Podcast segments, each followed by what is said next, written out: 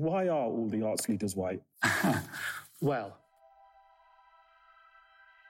do I think that being a white man makes either getting my job or some of the parts of my job easier? Absolutely.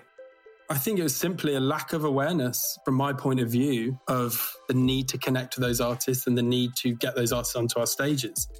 I hope, I believe that that's not the way that I function, but I am in a moment, of course, where I'm challenging all of those things about myself.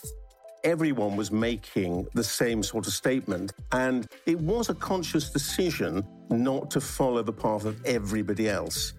Fi'n llawer iawn mwy ymwybodol o'r breintiau rheina sydd ganddo i, er bod fi ddim yn falch, dwi ddim yn falch bod fi'n ddyn, dwi ddim yn falch bod fi'n wyn. I don't think we'd built enough trust historically anyway. I don't think we lost it at any stage. I just think that we hadn't built it enough. Difficult conversations about white privilege and systemic racism in Wales.